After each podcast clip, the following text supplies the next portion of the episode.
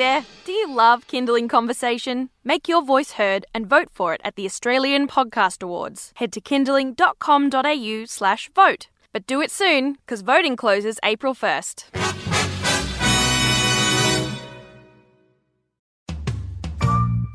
Hi, I'm Shevonne Hunt, and this is Kinderling Conversation, a Kinderling Kids radio podcast. Just a quick note before we get into the next episode.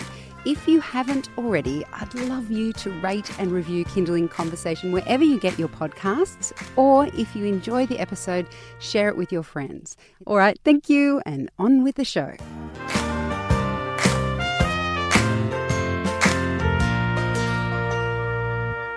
There's been a lot of talk about toxic masculinity following the revelations of the Me Too movement. But where does all of this leave our boys? How do we guide them to be healthy, whole, and strong? While leaving the poison of misogyny behind. Tim Winton's latest book, The Shepherd's Hut, follows a damaged young man following the death of his abusive father. This young man is full of violence, sexism, and racism. So, for several years, Tim Winton spent a lot of time pondering the influence of all these things on Australian boys and men. He's currently touring with his presentation, Tender Hearts, Son of Brutes, and I caught up with him last night. Do you think Australia has a particular idea of masculinity that's unique to our country? I don't know if it's unique to our country, but it's um, it's probably typical of settler societies. I think um, there's no surprise that um, you know in, in countries that have have been invaded and settled, you tend to get three things together. You get contempt for the environment, you get misogyny uh, and you get racism, and they seem to be bound up um, in those early years of showing up uninvited, seizing, uh, taking control, consolidating, and then defending.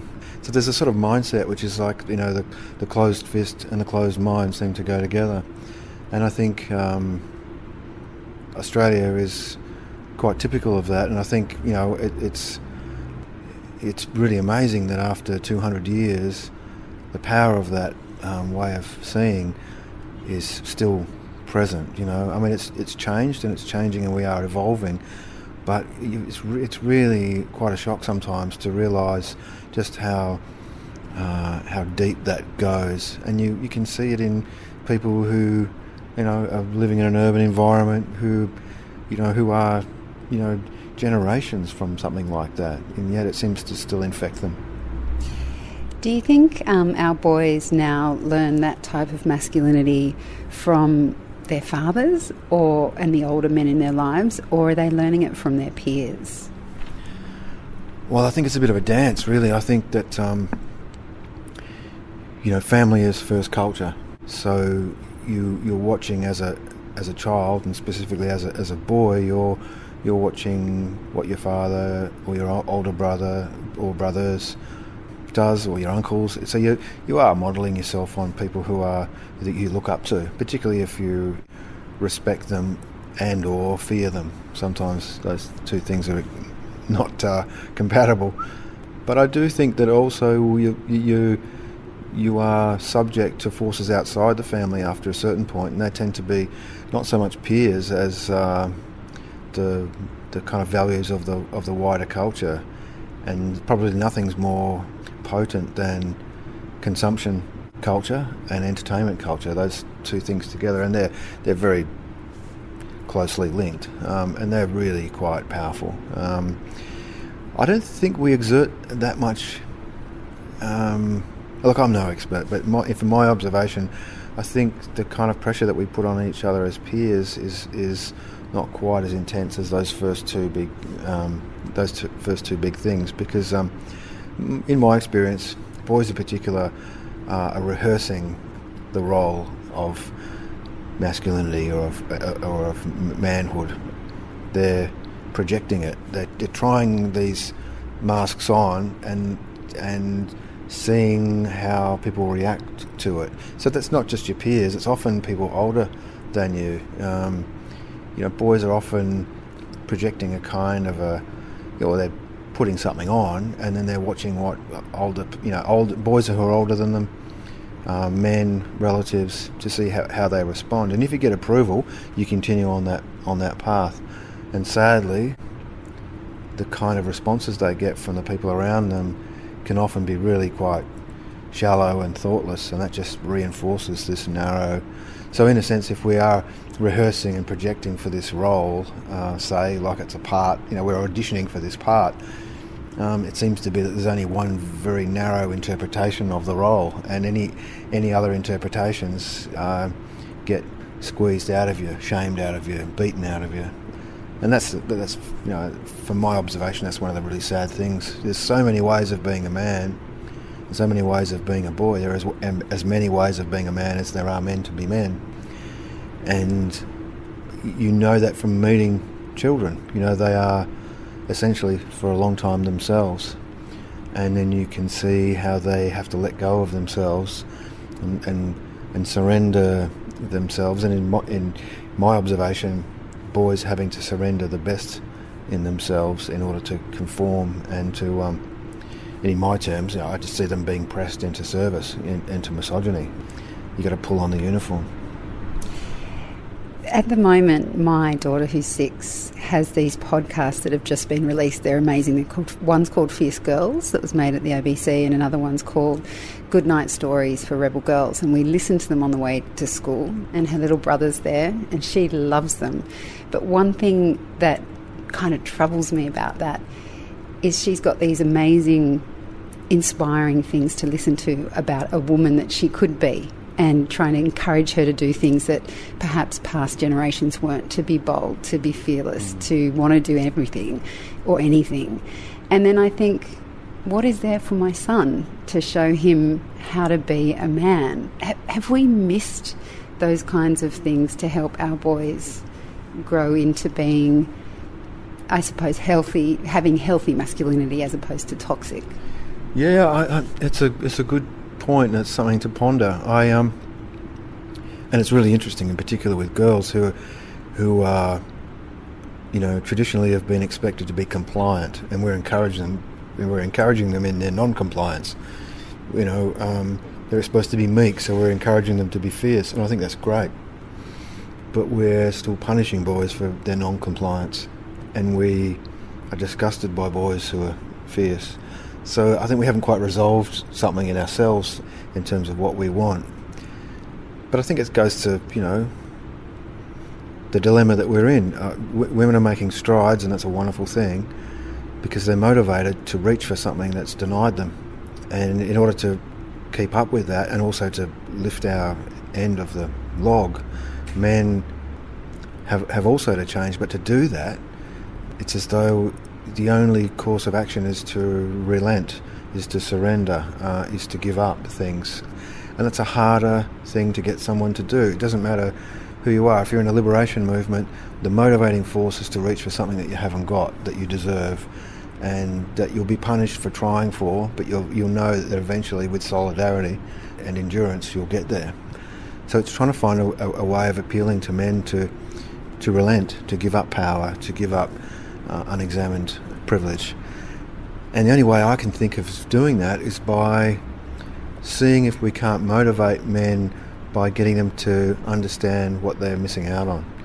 And and I think that, that there's there's a whole life that's denied men from boyhood onwards and there's a range of emotions, there are a range of experiences and relationships that are unavailable to you if you're on the iron rails of toxic moronic masculinity. Um, and yet they're, they're impoverished by it. And if you can get people to see that you are you are a lesser person because of your adherence to you know bad models of masculinity, maybe there's some chance of, um, of, of motivating people to say, yeah, my life could be richer, and the people around me could feel safer and have a richer life as well.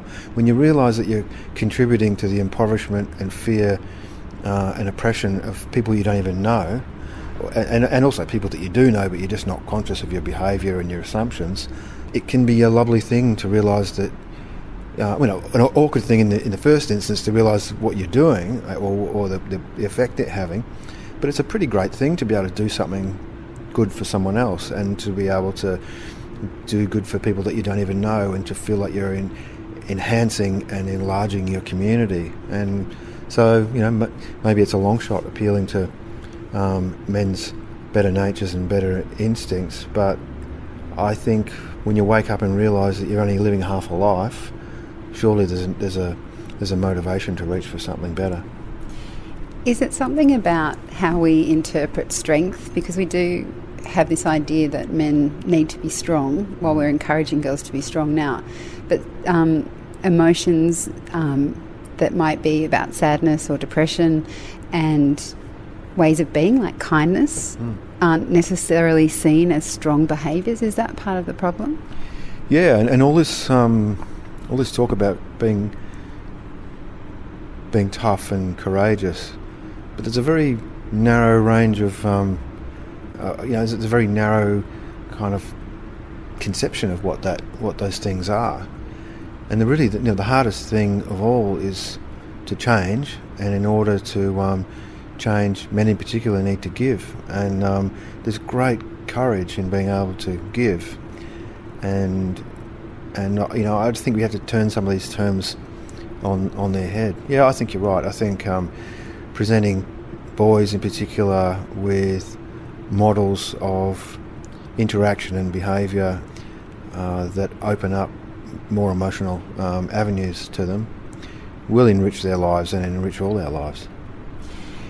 Something I think about as well is ritual and how in days gone by we did have rituals both for girls and boys mm. as they came into adulthood it, I feel a bit lost as a parent not having that to give to my son. I can think of things I could do with my daughter, mm.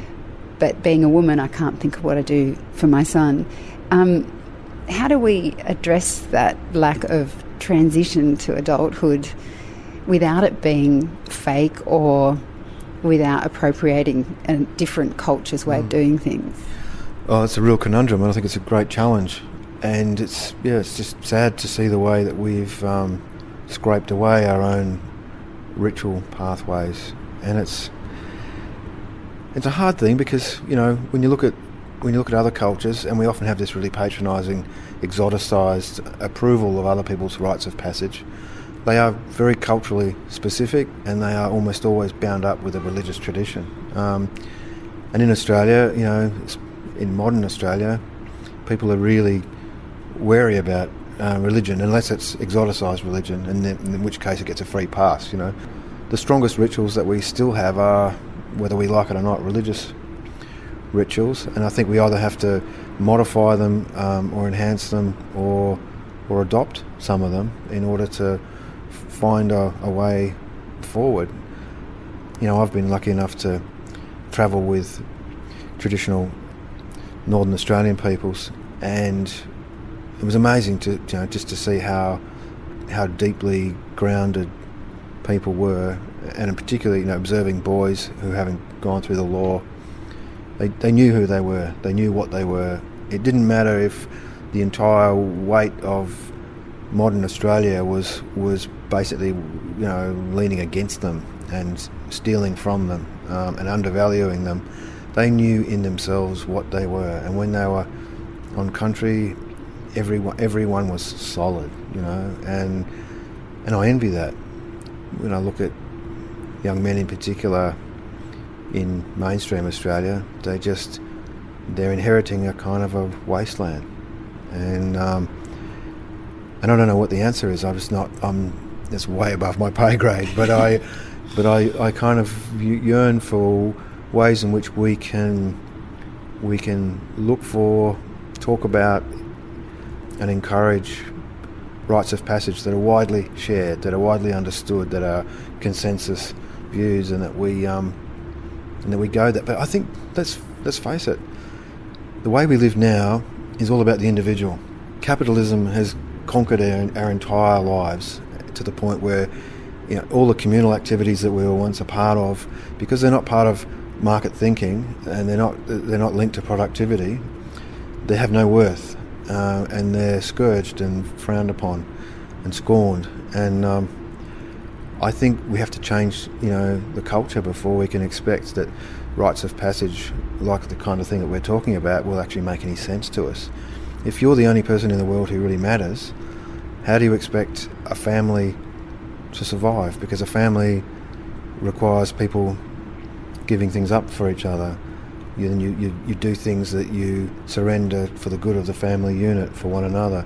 You, and the same thing applies in the village, in the community, in the neighbourhood, in the suburb, in the town, in the in the state and the and the nation, perhaps. But I, I think we've got really bad at that. We've all the skills that we used to have that my parents' generation and their parents' generation had.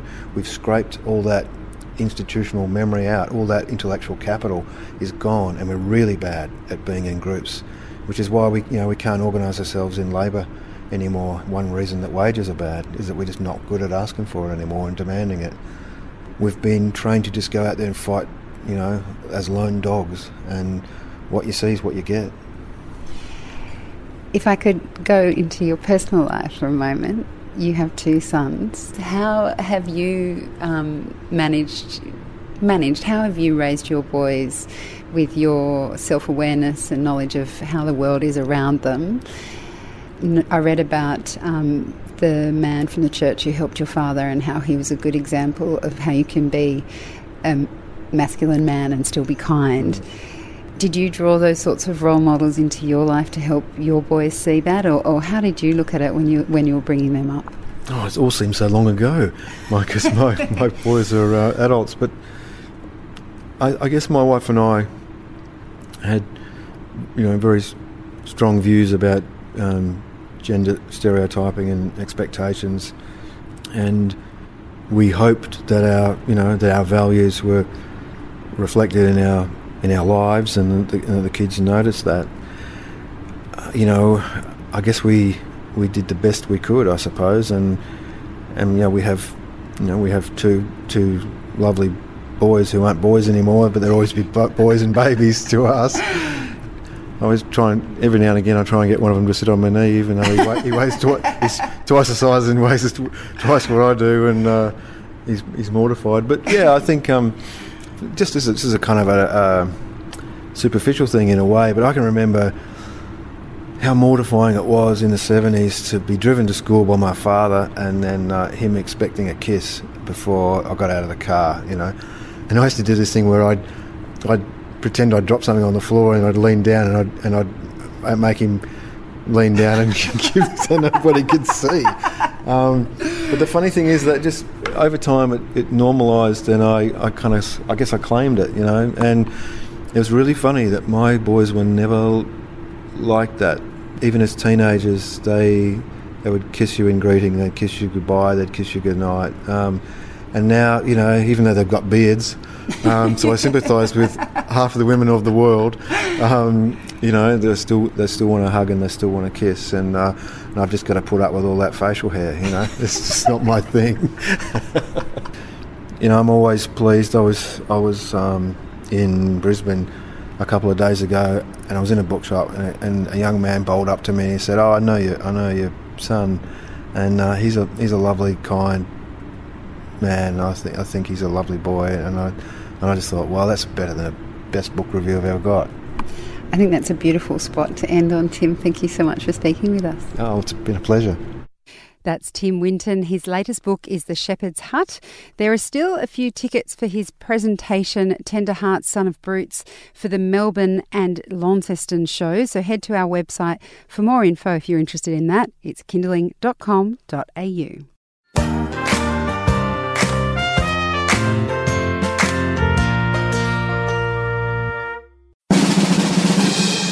Hey there, do you love Kinderling Conversation? Make your voice heard and vote for it at the Australian Podcast Awards. Head to kinderling.com.au slash vote. But do it soon, because voting closes April 1st.